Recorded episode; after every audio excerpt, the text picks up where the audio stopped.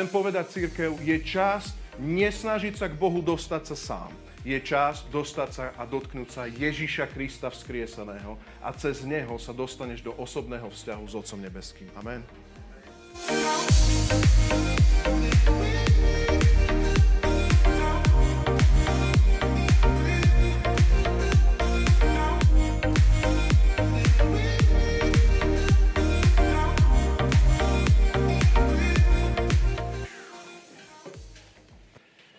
Ahojte církev, veľmi rád vás vidím.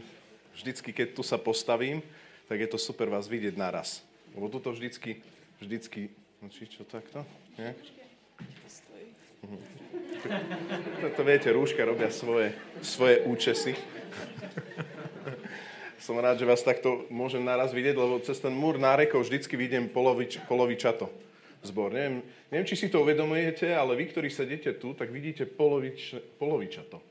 Bo tam vzadu je dosť veľa ľudí. A vy, ktorí sedíte tam, tak vidíte poloviča to. Hej? Mne to vždycky symbolizuje to, že proste ten celý väčší obraz vidí vždycky pán.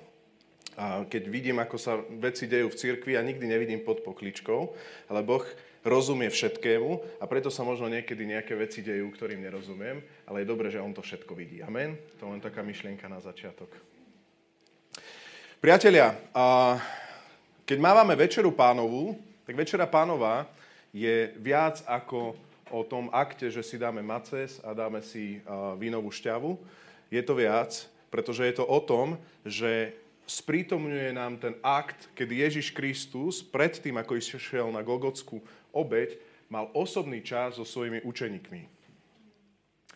Predtým, ako bol zradený, mal poslednú večeru a práve tamto celé ustanovil – Práve preto, že v tom najťažšom momente, a nesmieme zabudnúť, že v tom momente, kde potom potil krv v Getsemane a hovoril, páne, odním tento kalich, ak je to možné. To znamená, že to nebola len nejaká suchá epizóda pre Ježíša, ale bolo to niečo náročné, niečo ťažké.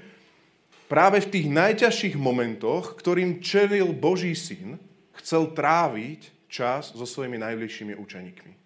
A my vieme o tom, že tam dokonca umýval nohy a vieme o tom, že tam ustanovil večeru pánovu. A dokonca ten moment bol pre ňoho tak vysoko intimný, v dobrom slova zmysle, že povedal, toto, čo sme teraz robili, chcem, aby ste si pripomínali po všetky dni, až, do, až kým neprídem až do skonania sveta. Bohu vždycky ide o vzťah s človekom. Bohu nejde o ďalšie náboženstvo a, a chcem vám tak povedať, ak máme Boha be, s nejakými len nariadeniami, bez toho, že by tam bol osobný vzťah, tak sme stále v nejakej slepej uličke a ešte nepoznáme Božie srdce úplne. Božie srdce úplne je Ježiš Kristus, je to Boží syn. Božie srdce úplne je otec, ktorý poslal svojho syna Ježíša Krista, aby mohol mať tento osobný vzťah s církou, aby mohol mať tento osobný vzťah s nami. Svetý duch prišiel na túto zem ako parakletos práve preto, aby sme mali osobný vzťah, aby sme nežili len v nejakých príkazoch, zákazoch a v nejakých len písmenách, v nejakej litere, keď čítame Bibliu, ale Svetý duch prišiel na to, aby sme znova mali osobný vzťah. A chcem ti povedať, tento osobný vzťah funguje je nepretržitý. Takisto ako máš svoj vzťah možno so svojimi rodičmi, alebo so svojimi susedmi, so svojimi známymi kamarátmi, alebo so svojou manželkou, sú momenty vo vzťahu, kedy proste ako keby prechádzaš cez obdobia tie ťažšie a ľahšie, keď to takto poviem. Obdobia hluch, hluché, možno menej emočné v radosti a možno obdobia, kedy proste, ja neviem, stále kupuješ kvietky svojej manželke a tak ďalej. Neviem, že či to robíte muži. Priznám sa, že ja v kvietkoch mám veľké medzery, musím to zlepšiť, hej? preto sa prechádzame po lúkach.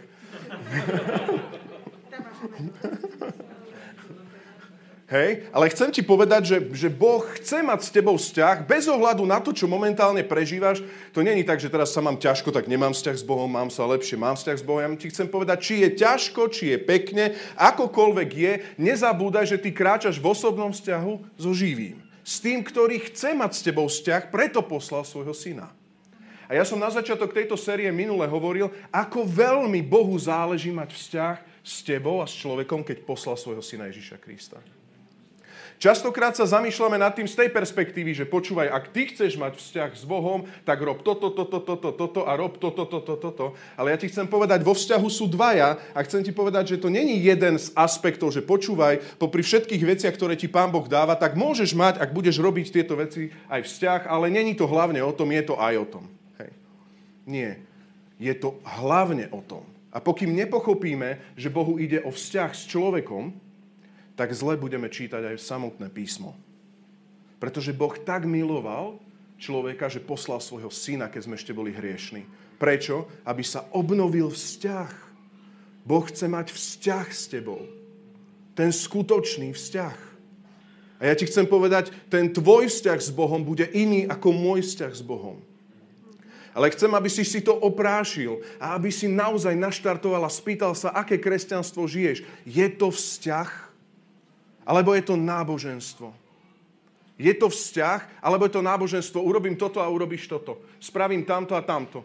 Takéto vypočítavé. Alebo je to, páne, nerozumiem, milujem, hľadám, ty si moje, moja bezpečná zóna, s tebou nie som nikdy sám.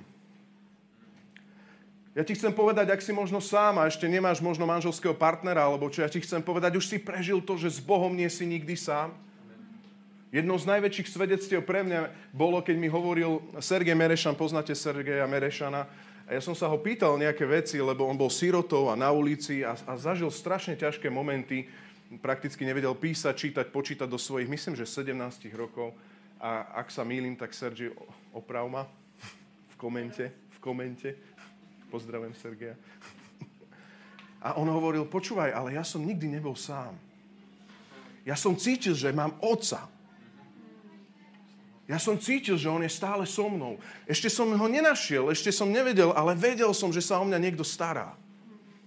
Vdovy a siroty, alebo ľudia, ktorí sú osamotení, môžu zažívať tú hĺbku toho osobného vzťahu s Bohom. Prečo? Pretože on je tam. A až keď sa dostaneš do pece, vtedy sa vyjaví viac ako predtým. Dovtedy si ho ako keby uctieval a Job hovorí, doteraz som len o tebe počul, ale po tých všetkých momentoch, ťažkostiach a veci ťa už poznám. Už viem o tebe. Už viem, aký si. Viem, kto si. A viem, čo mi všetko ty držíš v ruke. Aké tie požehnania, ktoré ty držíš. A keď to celé pustíš a zrazu tá ruka ochrany není na mne, tak všetko to ide dole vodou.